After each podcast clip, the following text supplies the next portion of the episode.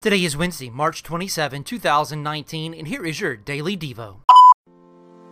While each generation is accountable for its own faithfulness to God, the preceding generation's faithfulness or faithlessness can play a significant role.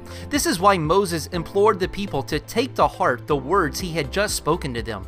They were to think deeply about these words, internalize them, and then teach their children to do the same as a warning of what would happen if they abandoned God. Moses underscored the long lasting implication of these words by telling the people that they are your life, meaning real life consequences would come from the way they responded to them. If the people or their children ignored them, death would come. But for those who clung to them, then life would occur in the land of God's blessing. Think about this. What can you do this week to help you internalize God's word in your heart? What can you do to help pass this on to the next generation in your church today? How can we prevent our hearts from seeing God's word as either obligatory or obsolete?